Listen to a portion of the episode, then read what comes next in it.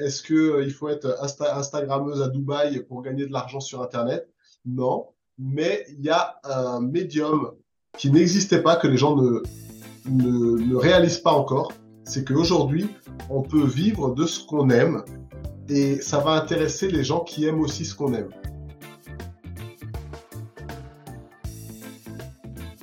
Vous avez une boîte, un business, et quand on vous parle gestion, vous attrapez l'urticaire, vous vous sentez atteint de, comme qui dirait, phobie administrative? Ça arrive même aux meilleurs. Nous, on voit plutôt le business comme un jeu. Bonjour et bienvenue dans le podcast La gestion dans son plus simple appareil, pour que vous ne vous retrouviez pas à poil. Je suis Stéphanie Pinault et voilà 20 ans que j'accompagne des entreprises et 10 ans que je suis entrepreneuse. L'idée, derrière ce podcast, parler de sujets sérieux avec légèreté. Bonjour et bienvenue dans le podcast La gestion dans son plus simple appareil. Aujourd'hui, j'ai l'immense joie de jouer avec Gauthier. Alors, je lance les dés. 4. Haha, 4. Des veines. S'il y a de l'argent, prends-le sans rechigner.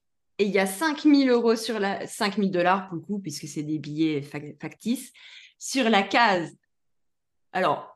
soit pas de peu, des veines, et en effet, on joue à MAD, et t'as gagné de l'argent, c'est vraiment pas de chance. Soit t'as gagné 5 000 euros et on se tourne sur le business, et là, c'est pump it up, tout va bien. Mais d'abord, bonjour Gauthier, comment vas-tu ? Salut Stéphanie. Eh ben écoute, ça va, pour l'instant, ça va pas trop mal. Je te dirai à la fin du podcast le verdict final. Ça marche. Alors, déjà, est-ce que tu peux te présenter rapidement pour nos auditeurs? Ouais, alors moi, c'est Gauthier. J'anime un blog qui s'appelle Faisons le mur. Et dans ce blog, on aide les personnes, les particuliers souvent et certains professionnels qui ont besoin de refaire leur revêtement intérieur de manière écologique et puis qui ont envie de le faire eux-mêmes. Et ben du coup, on apporte des solutions pour faire ces enduits et ces peintures naturelles à la maison. Voilà, prendre soin de son intérieur dans tous les sens que ça peut appliquer. Un super blog, je le recommande. Moi qui fais des travaux dans la maison, clairement, c'est pépite sur pépite, trésor sur trésor. Et j'adore parce qu'en fait, faisons le mur. Cet épisode sera diffusé le jour de la rentrée. Et d'ailleurs, faisons le mur, tu es ce qu'on appelle un web entrepreneur, ou comment toi tu te nommes? Ouais, alors c'est compliqué. Comment je me nomme, je pense que ça dépend qui me demande. Tu vois, ça part de là pour tout ça. Comment je me nomme? Infopreneur, mais c'est aussi un terme qui n'est pas encore tout à fait rentré dans les mœurs. Du coup, je dis que j'ai un site sur la construction écologique et que sur ce site, il se trouve des formations et que du coup, je suis formateur en ligne. En gros, c'est la façon la plus courte et la plus directe peut-être de me présenter. Ok, donc si demain tu vas voir ton banquier, pour lui, tu es formateur en ligne. Oui, ce serait ça, ouais. Ouais, c'est ça. Ok. Artisan, formateur en ligne, et comme ça réduit encore un petit peu quand même le spectre. Oui, parce que tu vends des produits en ligne, mais en effet, ce que tu manipules, c'est de la matière pure, puisque c'est des enduits, c'est de la chose, c'est des murs, c'est faisons le mur, quoi, hein, vraiment dans le sens littéral. C'est ça. Ok. Alors, du coup, la première question qui me vient à moi avec tout mon bagage de gestionnaire, d'expert comptable, etc., c'est comment tu gagnes ta vie ? Eh ben, je gagne ma vie en créant des formations. Alors aujourd'hui, je gagne ma vie avec le blog. Donc déjà, pour commencer, je pars d'artisan et je décide de créer ce blog. Le blog me prend beaucoup d'énergie. J'y mets toute l'énergie nécessaire pour pas que ça tombe à l'eau, on va dire. Et aujourd'hui, je suis au stade où, ça y est, le blog est viable. Et aujourd'hui, je gagne ma vie en présentant des formations à des personnes qui ont envie de se former au métier justement de la construction écologique. Et du coup, ce sont des formations en ligne qui sont avec un accompagnement, donc c'est pas du 100% en ligne. Quelque part, allez, on va le tenter. J'ai envie de dire que je gagne ma vie en essayant de réinventer la perception de l'échange en ligne. et de la formation en ligne. C'est-à-dire que juste Internet, c'est assez nouveau. Si tu veux, il y a 20 ans et quelques, c'est en place.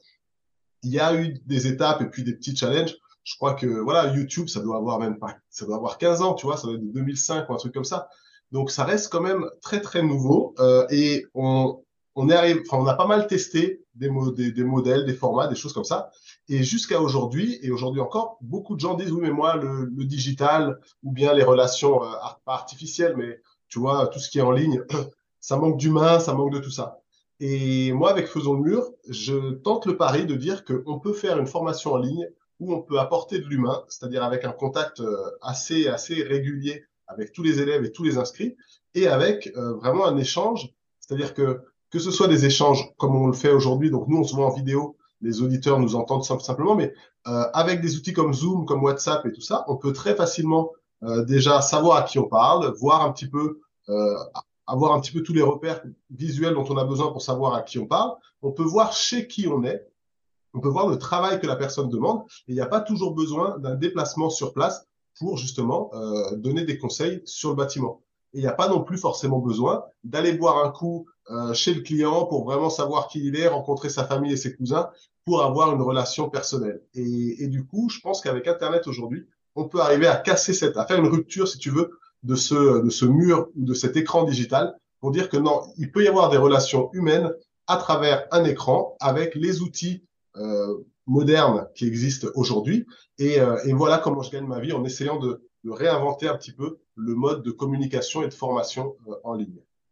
Ok, j'aime beaucoup ton cheminement et je suis à peu près sur le même avec les formations en gestion.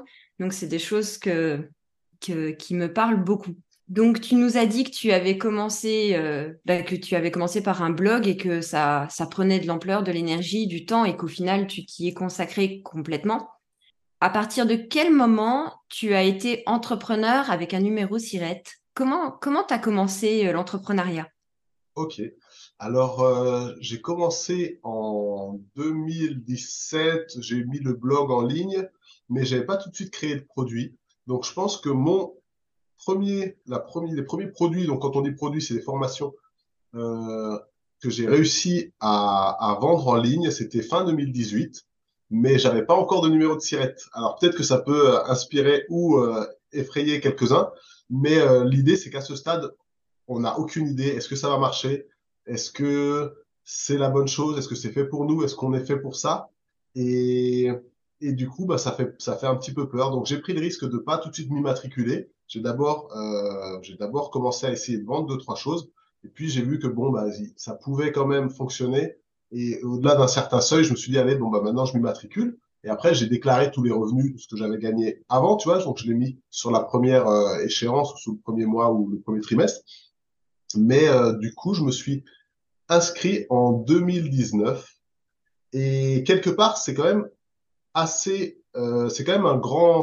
charnière pour moi.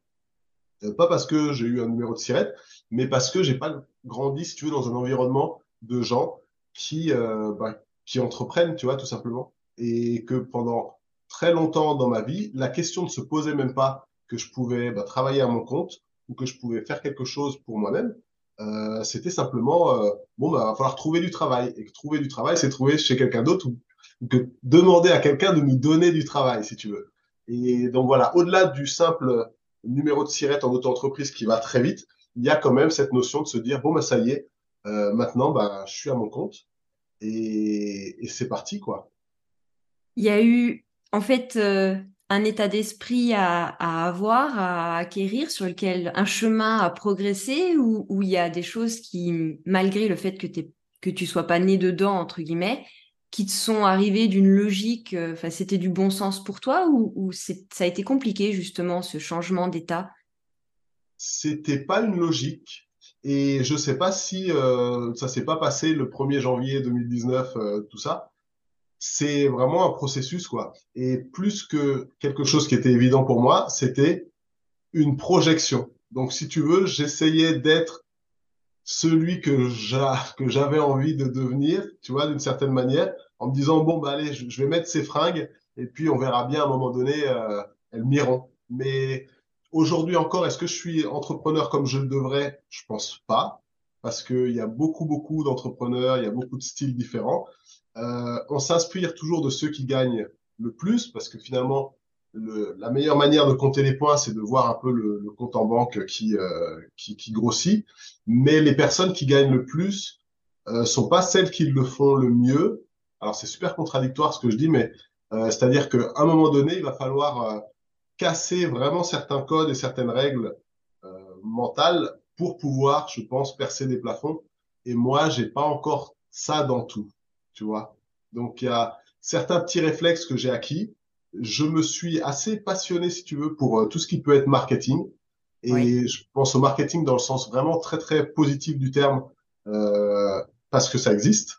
Et il y a un auteur qui s'appelle Seth Godin, que les entrepreneurs connaissent sûrement, un Américain, qui, lui, il arrive vraiment à démontrer déjà l'omniprésence du marketing, que ce soit la manière dont ton enfant communique avec toi, que ce soit la manière dont toi, tu vas demander ton pain chez le boulanger, ou la manière dont le boulanger va justement mettre en avant ses affaires.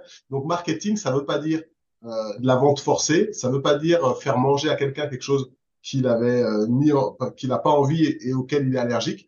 C'est ça veut dire j'ai préparé quelque chose, moi je pense que c'est bon, et je suis certain que si tu goûtes, ça va t'amener quelque part, ça va t'apporter quelque chose.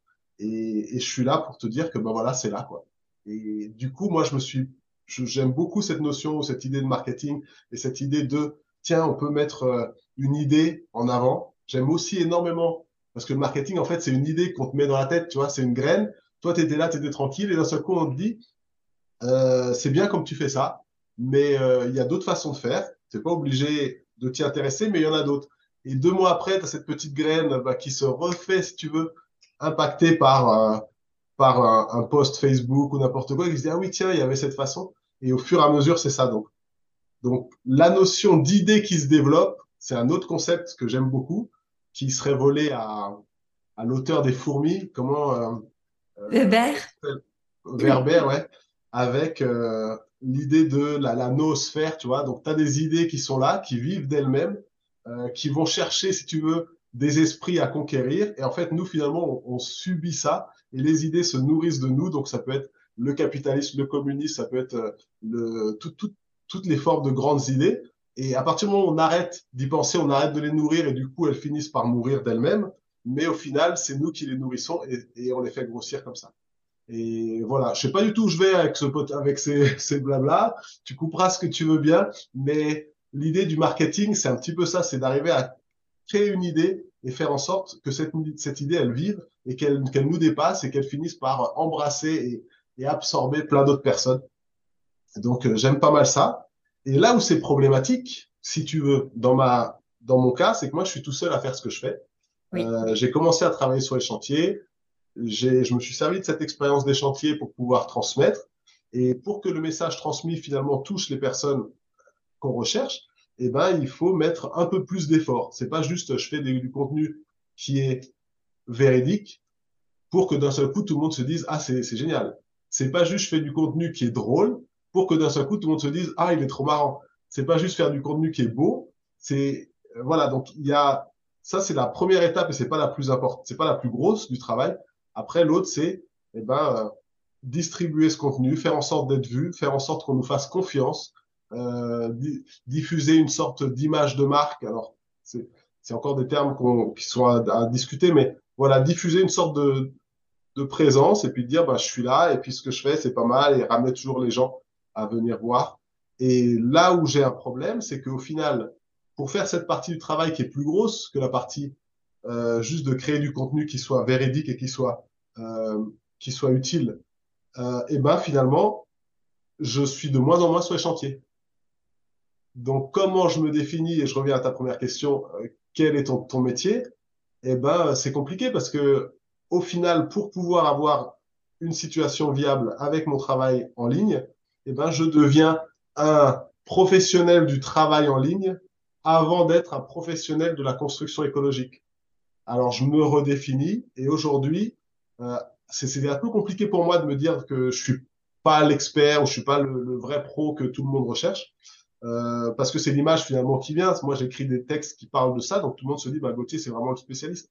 Et aujourd'hui, ça fait quelques temps que je suis moins spécialiste de mon sujet que je suis spécialiste de mettre les gens en relation, de mettre les gens en relation avec mon contenu et tout ça. Et ma position aujourd'hui, je vais essayer de l'accepter et de la vivre comme ça, c'est mettre les choses et les gens en relation parce que c'est ça que je sais pas trop mal faire, quoi. Pour t'avoir vu sur scène, je confirme, tu sais très bien faire ça et mettre les gens en relation et même en relation entre eux à travers une scène. J'ai trouvé ça exceptionnel. Donc, tu nous as dit que tu crées du contenu, tu monétises ce contenu via des formations. Est-ce que tu as d'autres canaux de monétisation ou c'est vraiment que la vente de tes formations qui fait ton revenu ? Aujourd'hui, c'est que la vente des formations qui fait le revenu. Là, je suis en train d'essayer de me convaincre de lancer une plateforme qui soit, elle, plus centrée sur les professionnels. Parce qu'au final, toi, tu fais ça, tu arrives à un certain... Tu arrives au niveau où c'est viable, tu passes quelques mois et tu te dis, bon, bah, pourquoi, tu vois, quel est vraiment le sens de tout ça. Et aujourd'hui, je me dis que le sens, c'est que j'ai envie que la construction écologique grandisse dans son ensemble. Parce que le gros problème dans si tu veux, dans tout ce qui est un petit peu écologique, ou en tout cas dans tout ce qui touche aux personnes qui ont une sensibilité écologique, c'est que la visibilité et Internet, c'est pas la préoccupation première de ce public. Et tu le sais parce qu'avec les écopreneurs, je pense que ça se voit. Et du coup, la construction écologique, on sait faire. Il y a des artisans qui sont là. Il y a des centres de formation qui sont là aussi et puis qui grandissent heureusement. Mais il manque encore pas mal de petites choses pour que ce soit visible. Et du coup, moi, mon rôle, avec la plateforme entre professionnels que j'aimerais créer, eh ben, ce sera de mettre en relation, en connexion ces professionnels-là pour qu'ils s'échangent des bonnes pratiques, pour qu'ils s'échangent des choses qui fonctionnent ou bien du prêt de matériel s'il faut ou des trucs comme ça. Arriver à faire grandir un noyau de professionnels qui s'échangent des techniques, tout simplement, tu vois, qui soit assez fort, qui soit structuré aussi autour d'autres structures comme les fournisseurs, les centres de formation, les associations. Et une fois qu'on aurait ce noyau-là, faire rentrer plus de particuliers dedans, autoconstructeurs, qui ont besoin des informations qui sont délivrées au sein du groupe et qui peuvent se nourrir de ces informations-là. Et puis faire rentrer des personnes qui ont juste des chantiers, qui ont besoin de trouver des artisans, qui ont besoin d'avoir certaines informations, des produits et tout, et avec des fournisseurs qui peuvent faire des réductions justement pour les derniers entrants. Ceux-là peuvent réclamer aussi des formations ou des coachings avec les formateurs qui seront sur place ou les artisans qui sont sur place. Et à terme, voilà, dans mon rêve, ce serait qu'il y ait cette petite économie qui se crée et au final où tout le monde profite des interactions et de cet écosystème-là, et où finalement la construction écologique grandisse parce que justement il y a des gens qui sont organisés. Voilà, on va dire ça comme ça, c'est juste organiser une pool ou je sais pas comment on dit, soit qu'on dit une pool en anglais, mais une piscine de gens, organiser un lieu avec plein de gens qui se... Ouais, enfin tu vois ce que je veux dire, je parle trop, mais tu m'as compris. Je vois bien. Donc, en fait, ton concept, ton projet, c'est vraiment de faire se rencontrer des professionnels, mutualiser le matériel, les connaissances pour pouvoir rayonner plus. C'est ça, rayonner plus et aussi, en parallèle, alors je ne sais pas ce qui passera devant ou pas, mais faire sorte l'école de la construction écologique où il y a vraiment toutes les informations nécessaires qui soient là, qui sont délivrés par des professionnels de leur sujet, parce que le sujet, il y en a beaucoup, et qui soient des informations fiables. Parce que là, maintenant, avec les nouvelles technologies de rédaction de contenu, de choses comme ça, il va y avoir de plus en plus d'informations qui vont tourner, qui vont être fausses, parce qu'il y aura des outils d'intelligence artificielle qui vont aller essayer de prendre un peu tout ce qui se trouve sur la toile pour le condenser dans certaines choses. Et en fait, il y a beaucoup, beaucoup d'erreurs. Et la meilleure manière qu'il n'y ait pas d'erreur, c'est, je pense, qu'il y ait un centre comme ça où le réflexe, ce soit, bah, je suis besoin d'infos, je vais là et je sais qu'il y a des professionnels qui y sont. Pour moi, l'intelligence artificielle, c'est un peu comme un stagiaire. Et comme un stagiaire, tu contrôles son travail, en fait, parce que c'est pas lui qui a l'expertise, l'expérience, c'est juste, entre guillemets, un stagiaire. Et en effet, on ne peut pas s'appuyer à 100% sur ce qu'il dit. Il faut notre humain notre conscience, notre éthique, nos valeurs. Donc, remettre l'humain au cœur du système, en fait. C'est ça. Et puis, faire avancer justement les pratiques pour que ces personnes qui n'ont pas beaucoup de visibilité, mais qui ont beaucoup de talent, puissent se faire voir et qu'elles ne soient pas obligées de faire 50 bornes pour faire un chantier. Ça, c'est horrible. 50 bornes aller, 50 bornes retour. Non, il y a des gens à côté de chez toi qui ne savent juste pas que tu existes. Et je pense que c'est ça. Je suis complètement d'accord avec ça. J'en reviens à la gestion pure parce que du coup, tu nous as dit t'être formé sur le marketing. Alors pour moi, une entreprise, c'est trois choses. Tu nous as parlé de la production, donc du fait que tu étais moins sur les chantiers. Pour moi, ça, c'est le premier pilier. C'est notre cœur de métier, c'est notre savoir-faire. Le deuxième, le marketing, se faire connaître, se faire voir, savoir qu'on existe. Et le troisième, la gestion. C'est quoi ta stratégie? Comment tu gères tes obligations? Comment tu gères ta trésorerie? Comment tu gères l'humain au milieu? Et comment tu synthétises l'ensemble de ces risques pour qu'au final, le business soit un jeu? Eh ben, ça va aller très vite. Non, je fais pas. Moi, la gestion, c'est un peu comme ça vient. Je suis quelqu'un d'assez organisé dans le fond. Tu vois, j'aime beaucoup. Moi, ça, ce sera là. En haut à gauche, bleu, ça, bleu clair, ça, machin, je mets tout. Donc, je suis quelqu'un qui aime bien m'organiser, faire un peu de la micro-gestion comme ça, mais dans l'ensemble, les résultats sont pas très, très bien, quoi. Donc, je vais avoir une jolie feuille Excel, mais avec des formules toutes cramées. Donc, non. Je suis pas trop fort en gestion. La chance, c'est que je suis en auto-entreprise. Donc, pour l'instant, tout est assez simple, tout est assez direct. Et puis, ça va faire partie des skills que je dois développer ou bien déléguer. Je crois que ça va être plus simple. Oui et non. Alors, en effet, tu peux déléguer tout ce qui est partie technique, la comptabilité, ces choses-là. Mais la gestion en tant que telle, ça commence par la stratégie. Donc après, à moins de vouloir déléguer à une intelligence artificielle, en gros, la question de la stratégie, c'est quelle est ta vision de ta boîte? Où est-ce que tu veux aller? C'est quoi tes objectifs? Et comment tu vas les dérouler? Ouais. Alors, sur le comment, je pense qu'il n'y a pas de problème, tu peux déléguer. Mais poser tes objectifs, les définir, qui peut le faire à ta place? Ouais. Non, personne. Mais oui, c'est vrai que moi, je voyais plutôt le côté technique et le côté gestion, gestion des comptes et choses comme ça. Non, tout ce qui est stratégie, j'ai des feuilles, j'ai des post-it, j'essaye de…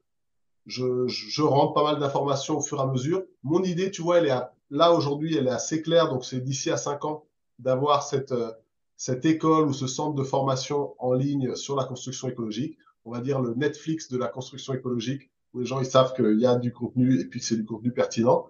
Et ça, ce sera pas mal si c'est viable. Déjà, je serais vraiment content.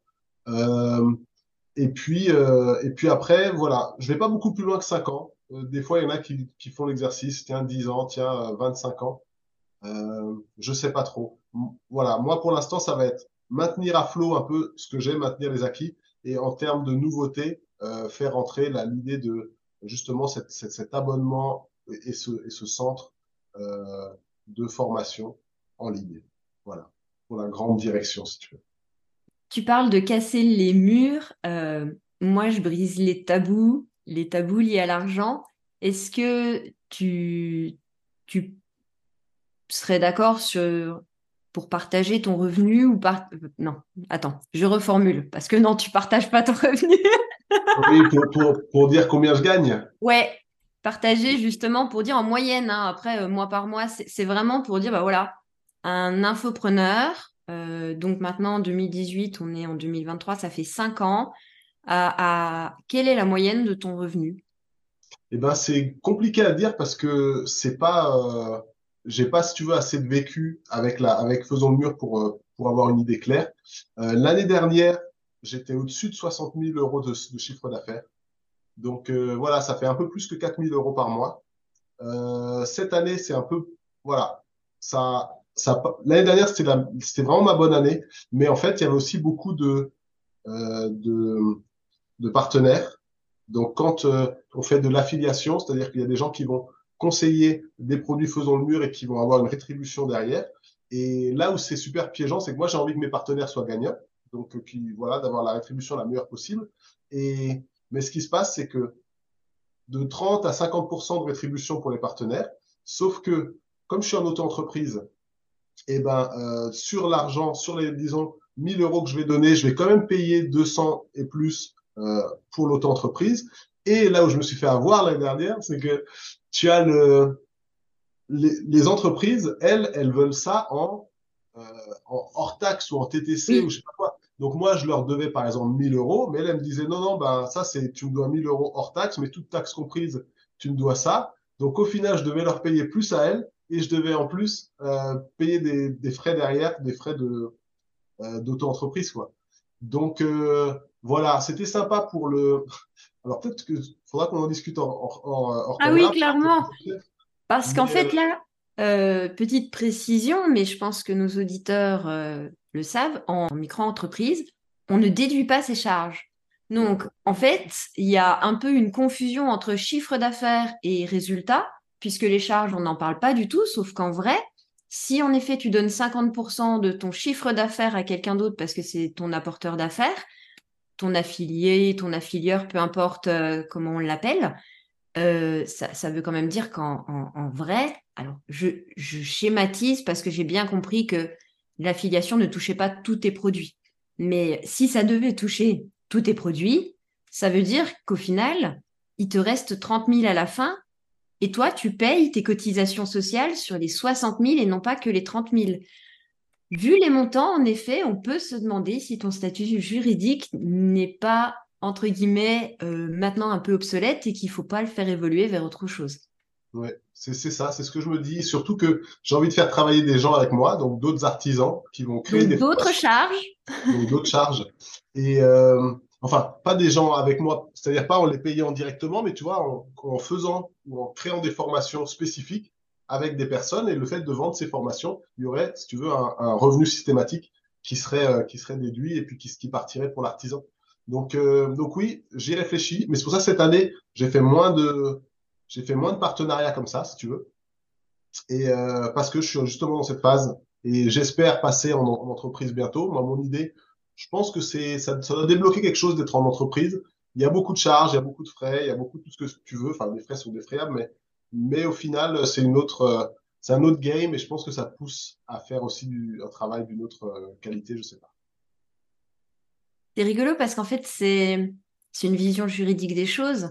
Alors attends, je te sors mes outils de travail. Ah oui. Alors c'est très visuel pour les auditeurs, mais en fait, grosso modo, il y a deux statuts.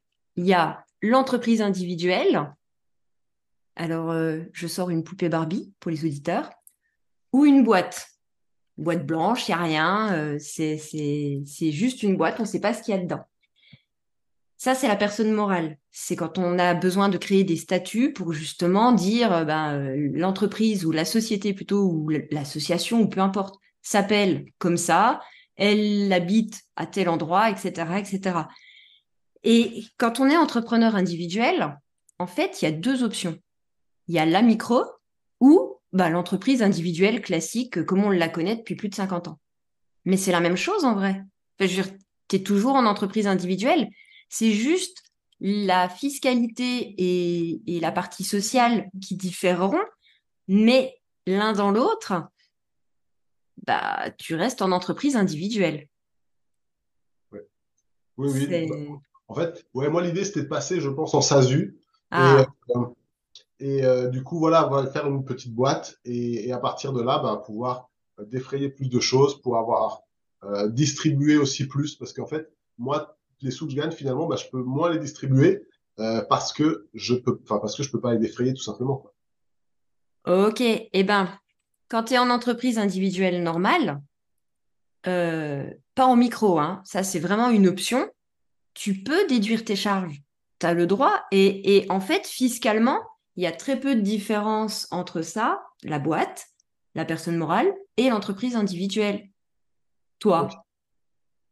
Parce que tu vas déduire les mêmes choses. Ce que tu n'auras pas le droit de déduire ici, tu n'auras pas le droit de le déduire là non plus. Si tu te prends un excès de vitesse, une amende pour excès de vitesse quand tu vas sur un chantier, dans les deux cas, ce n'est pas déductible. Tout ce qui est illégal n'est pas déductible. Tout ce qui est somptueux n'est pas déductible. Après, il y a des petits détails. À un moment donné, c'était le gasoil qui était déductible et pas l'essence. Ils sont en train de refaire les lois. Enfin, voilà. Il y a des petites subtilités, mais globalement, sauf si tu veux te payer une fois par an avec des dividendes, c'est à peu près un traitement similaire. Okay. Après, tu auras impôt sur les sociétés ou impôt sur le revenu. Ça va différer, mais c'est un autre débat. C'est le débat de combien ton foyer gagne et comment est-ce qu'on peut optimiser tes impôts. Mais ça, c'est encore un autre débat. Dans tous les cas, en entreprise individuelle classique, tu peux déduire tes charges contrairement à une micro. Ok, voilà. Bah écoute, il faudra que je réfléchisse entre entreprise individuelle et SASU. On m'avait orienté vers la SASU, mais ce n'est pas par expérience personnelle. C'est vraiment ce que j'ai entendu, donc je vais creuser là-dedans. Ouais. À creuser, parce que la SASU, il y a des petits, entre guillemets, des petits pièges. Alors, des petits pièges, c'est pas des pièges, mais c'est des fonctionnements. Quand tu es en SASU, tu es assimilé salarié. Ça veut dire que tu as une fiche de paye, donc un prestataire pour te faire ta fiche de paye, les cotisations patronales, les cotisations salariales. Bref, t'es pas mangé à la même sauce du tout que quand tu es à la sécurité sociale des indépendants et que tu es donc soit entrepreneur individuel, soit en SARL. C'est là, on n'est pas sur le plan fiscal, on est sur le plan social, sur ta couverture sociale. Grosso modo, la couverture est à peu près la même pour tout le monde, mais on est sur la base de ta cotisation. Ça va être quoi, sur quoi ça va être calculé et comment ça va être pris en compte, et ça va différer. Donc attention, justement, tu disais sur Internet, on trouve tout et rien, c'est pareil. La SASU, à un moment donné, tout le monde en faisait. Moi, j'ai du mal à comprendre pourquoi. Alors, si vous vous payez en dividende, d'abord, ça, c'est magique. Clairement, vous vous payez ce que vous voulez en dividende sans qu'il y ait de cotisations qui… Alors, si, il y en a, mais moins qu'en SARL qui sont limitées. Enfin, je ne vais pas rentrer dans les détails parce que sinon, on va se perdre.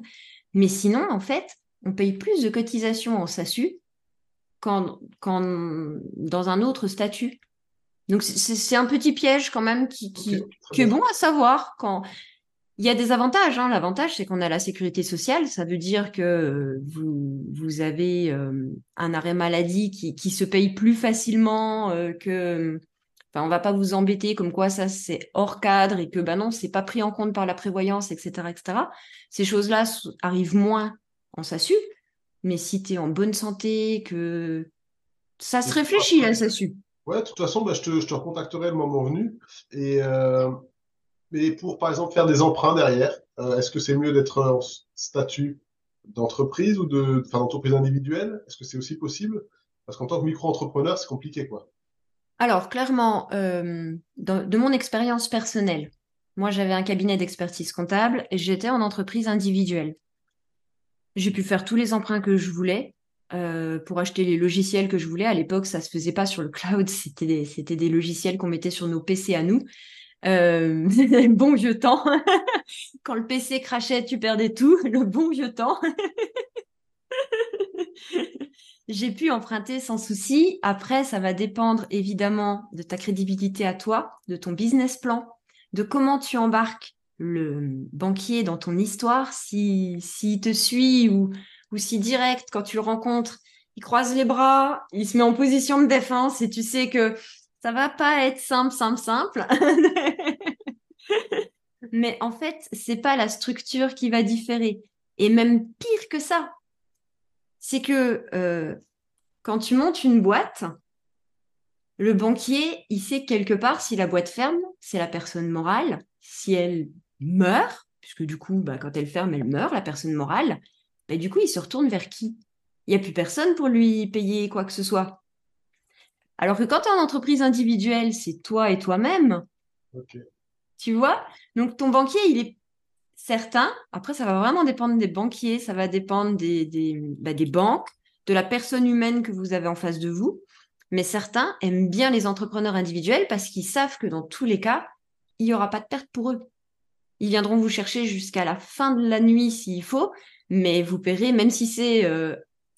1 dollar de MAD par mois, ou vous finirez par payer la totalité du truc.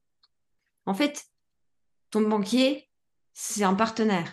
Ton partenaire, il veut être assuré, il veut être sûr qu'il va revoir son argent. Est-ce que c'est vraiment une forme juridique qui va le rassurer? Je ne suis pas bien certaine. Ok, génial. Eh ben, je creuserai. C'est un sujet qui m'intéressera bientôt. Alors, on en revient à notre interview, du coup. Donc, on a bien compris que tu vivais le côté gestion administrative un petit peu comme ça vient. Mais du coup, quelle a été ta plus grosse difficulté par rapport à la gestion d'entreprise, que ce soit administratif, trésorerie ou quoi que ce soit, peu importe le thème, qui vraiment t'a presque empêché de dormir la nuit? Pour l'instant, il n'y en a pas. Après, moi, j'ai un peu la phobie de comment ça s'appelle? Qu'est-ce qu'il avait l'autre? La phobie fiscale. Mais quand je dois remplir ma feuille d'impôt, je vais passer 3 heures dessus. Est-ce que ça, c'est bien ci? Est-ce que c'est bien ça? Parce que j'ai un petit appartement à location et bidule. Et ouais, pour des raisons inconnues, ça me fait une montée d'adrénaline que je maîtrise pas. Voilà, il y a ça. Sinon, en termes pour la boîte... Là,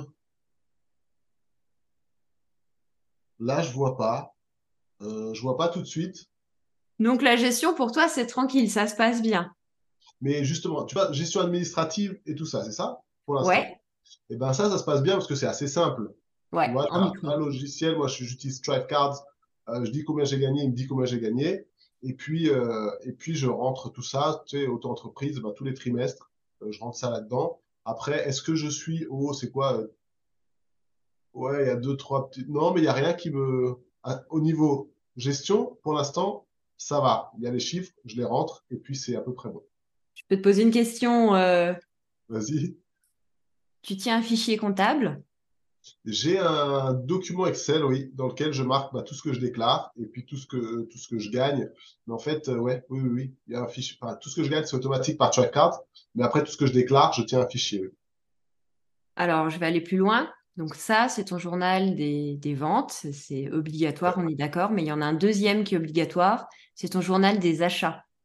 Donc tes charges. Ouais, j'ai pas moi, parce que j'achète rien. Tu le mettrais quand même toi-même en auto-entreprise? Alors en fait, la question, c'est pas tu le mettrais quand même en auto-entreprise, c'est en fait la loi dit que oui. Ce que j'achète, il faudrait que je le rentre dans un fichier. Ouais. Ce qui est une très bonne chose, parce que du coup, j'ai un suivi. Là, pour l'instant, ce que je fais, c'est que je me garde tout sous le coude. Parce que je sais que rétroactivement, je peux actionner ou récupérer des frais quand je bascule en entreprise. Alors, je ne sais pas si quel statut, mais il me semblait avoir compris que ça, c'était jouable. Donc, pour l'instant, je me garde tout dans un dossier email spécial. Mais ok, ça peut être un exercice en tout cas. C'est un très bon exercice qui te permet accessoirement de bien distinguer ton chiffre d'affaires de ton résultat puisque tu sais exactement combien tu as dépensé. C'est vrai, ne serait-ce que pour moi, tu as raison. Ouais. Avant toute chose, les lois, parfois, on ne les comprend pas, hein, mais celle-là, elle n'est pas inutile. Ouais. Après, c'est vrai que les frais, pour moi, sont assez… C'est presque systématiquement du logiciel. Ouais. Donc… j'ai un autre fichier où je me marque justement les mensualités, tout ce que je paye mensuellement, annuellement, malala. Et donc, quelque part, tu l'as un petit peu préétabli. C'est ça, pour savoir un petit peu quelles sont mes dépenses. Donc, pour me donner une idée, voilà, ça me rassure quand même parce qu'à la fin de l'année, tu as quand même envie de savoir, qu'est-ce que j'ai fait de cet argent-là? Il est où? Il est où? C'est ça. Mais parce qu'en plus, tu nous dis que donc quelque part, de ce que je comprends de ton discours, c'est assez rigolo parce que c'est très récurrent chez les entrepreneurs. Dès l'instant où on leur parle de chiffre d'affaires, ils ont des tableaux dans tous les sens qui retracent même où vient chaque centime et chaque… C'est vraiment très rigolo. Par contre, quand on leur parle de leur charge, il n'y a plus personne. Alors que pourtant, c'est un peu ce qui fait votre revenu. Plus vous avez de charges, moins vous avez de revenus, moins vous avez de charges, c'est logique. Et ça… À chaque fois que je vais sur ce terrain-là en disant et du coup, tes charges, là, oh, mais non, mais j'en ai pas beaucoup. Mais il y a 10 minutes, tu nous disais que tu avais des apporteurs d'affaires. Tu sais quoi, je vais le chercher ce truc. Alors, on continue avec des questions en parallèle, je vais regarder si je le trouve. Alors, du coup, ouais, suivre tes charges. Ok, donc, du coup, ta plus grosse galère, apparemment, c'est suivre tes charges. Si j'en. Si ça va devenir, Ça va le devenir, ouais, suivre mes charges. Et après, pour ce qui est d'autres gestions, mais plus gestion, comme tu disais, stratégique, c'est que je passe, alors c'est certainement normal, certainement bien, mais je le remarque quand même beaucoup de temps à me dire, tiens, allez, où je vais, qu'est-ce que je fais, refaire mon plan, refaire mes objectifs, refaire mes trucs. Et est-ce que j'ai un petit biais de procrastination là derrière ou pas? Mais en tout cas, je passe beaucoup de temps à faire ces petites choses. Ouais, où est-ce que je garde mes notes? Comment je les reprends? Comment, tu vois, tout ça, quoi. Ah oui, je vois bien. Je vois bien parce que moi, sur la troisième dimension, refaire le plan, refaire le plan, je l'ai fait quasiment 2 ans parce que je manquais clairement de clarté. Je savais où je voulais aller, je savais ce que je voulais, mais tous les canaux que dont tu parlais, d'acquisition, le se faire voir, etc., c'était hyper flou pour moi.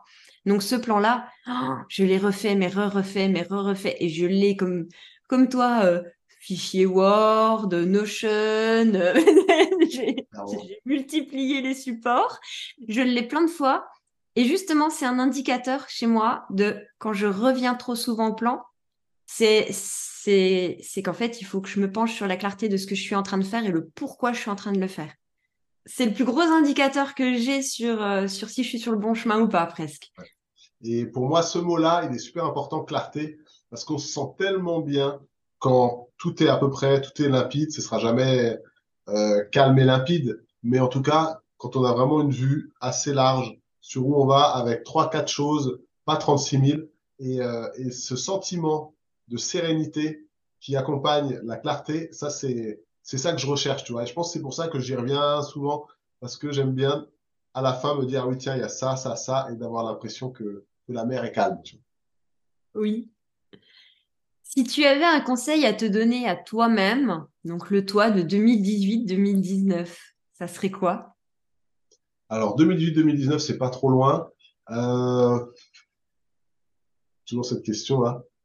Ben vas-y, continue. Ouais. Moi, tu vois, j'ai pas de problème de confiance en moi. Alors ça peut être très irréaliste. Je suis un optimiste irréaliste. Donc je vais avoir confiance en des choses que les autres se disent bah ouais, mais pourquoi? Je dirais bah je sais pas, mais je pense que ça va aller. Donc j'ai jamais eu trop besoin de confiance en moi. J'ai jamais eu trop besoin d'énergie. Et je pense que il y a des gens qui souffrent peut-être plus, tu vois, de la charge de travail. Moi, j'ai vraiment cette chance de pouvoir faire ce que j'aime, comme j'aime. Je rentre de vacances, mais tu vois, avec pas précipitation, mais je suis rentré là, on était en Tunisie pendant quelques jours, et je rentre et je fais « Salut mon ordinateur !» Alors, je faisais pour taquiner ma femme, tu vois. « Alors, mon petit clavier, ma petite souris, viens là, ma petite souris !» Et du coup, j'exagérais pour taquiner ma femme parce que je savais que ça allait la faire tiquer. Mais en vrai, je suis super content de revenir à faire ce que je fais, ce qui est ultra paradoxal dans le sens où je travaille devant un ordinateur et que quand j'ai commencé la construction écologique, c'était justement parce que j'avais une mauvaise expérience dans des bureaux et des trucs comme ça et que je me suis dit il faut que je sois de nouveau à l'air libre. Mais je prends un plaisir certain à faire tout ce que je fais et du coup, j'ai pas besoin d'optimisme, j'ai pas besoin d'énergie, j'ai besoin peut-être de structuration. Alors, le conseil que j'aimerais bien me donner, c'est délègue rapidement. Mais en vrai, j'avais essayé, mais le fait de déléguer, il faut aussi se faire ses armes. Il faut aussi arriver à, ben voilà, supporter des mauvaises expériences. J'ai pas eu de mauvaises expériences en tant que telles, mais il y a des choses que j'aurais pu faire mieux. Et voilà. Donc, mon conseil à moi-même, je passe la question. Je à la fin. Joker. Alors, aurais-tu un conseil aux auditeurs, aux entrepreneurs qui nous écoutent sur la gestion d'entreprise?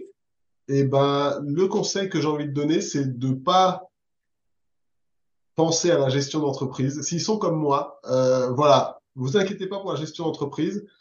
Faites ce que vous aimez. On échangeait en off tout à l'heure et je trouve que c'est super pertinent. Ce que tu disais, c'est vrai qu'aujourd'hui, on ne sait pas trop ce que c'est que ce métier-là, on ne sait pas trop qu'est-ce qu'ils font les gens. Est-ce qu'il faut être Instagrammeuse à Dubaï pour gagner de l'argent sur Internet?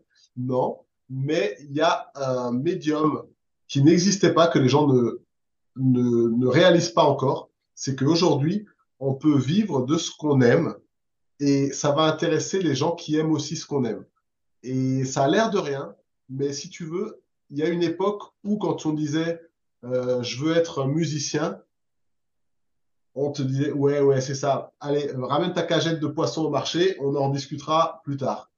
Il y a une époque où on disait je veux être footballeur, c'était pas imaginable qu'on puisse vivre du football. Le football, c'est oui, bon, allez, bah, tu feras ton foot le dimanche avec les copains, et puis ce sera ça. Et aujourd'hui, on a tout à fait intégré le fait qu'il y a une économie dans la musique, il y a une économie dans le football qui s'est créée, tu vois, qui n'existait pas. Et c'est pas une petite économie, c'est des choses qui génèrent des milliards et des milliards parce que ça, de plus en plus de systèmes se sont greffés dessus. Et demain, il y aura une économie des plaisirs du quotidien, je pense, parce que il y a les ressources, on commence à plus trop en avoir, donc les gens finiront, j'imagine, par dépenser leur argent vers de l'information ou du sentiment ou de la relation. Et du coup, identifiez ce que vous aimez et essayez d'en parler au plus de gens possible. Et si vous en parlez avec assez de cœur, même si vous n'êtes pas forcément le spécialiste du sujet, eh ben, ça va intéresser des gens, vous allez devenir meilleur et vous allez pouvoir en vivre. Et voilà, donc le conseil que je donnerais, c'est ne sous-estimez pas le potentiel de demain et ne sous-estimez pas le potentiel de demain avec Internet, comme on le connaît aujourd'hui. Merci beaucoup pour ce magique conseil. Ça me fait penser au Petit Prince il ne savait pas que c'était impossible, alors il l'a fait. C'est ça, j'adore cette truc. Ouais, je ne vais pas la ressortir, mais ouais, j'adore cette expression. Je modérerai évidemment la gestion, on ne s'en occupe pas parce que pour moi ça fait partie. Ouais, mais plus tard. Plus tard, oui, une fois que l'idée est créée, une fois qu'elle a pris vie, ça je suis complètement d'accord. Mais ça fait partie pour moi des piliers fondamentaux de votre business. Si vous ne vous en occupez pas, elle s'occupera de vous, pour vous. Merci beaucoup Gauthier pour ce fantastique échange. Je savais que la carte d'Even serait fantastique pour toi, enfin la carte d'Even. Merci, c'était pour moi très riche. J'espère tout autant pour les auditeurs. Je mets les liens de ton blog en description. Je mets les liens de mon blog en description. Et retrouvez-nous sur nos blogs et nos newsletters. Très bien. Et ben merci à toi aussi parce que en fait, ce qui se passe, c'est que le fait de s'exprimer, et c'est un petit peu l'idée. T'as vu, je m'arrête jamais de parler. Hein. Donc c'est un petit peu l'idée de. Tu m'as donné le micro, je le garde. Qu'on évoquait tout à l'heure, de faire ses plans et puis d'essayer d'avoir de la clarté. Moi, je te dis merci aussi parce que le fait de m'exprimer, de parler à quelqu'un qui me pose des questions et qui s'intéresse à ce que je peux faire, ben ça me permet aussi d'avoir de la clarté sur ce que je fais, sur où je vais et sur ce qui est pas, sur ce qui est un peu branlant. Donc je te remercie pour ça. C'était un immense plaisir. À bientôt et que la gestion soit avec vous. Ciao. Bye.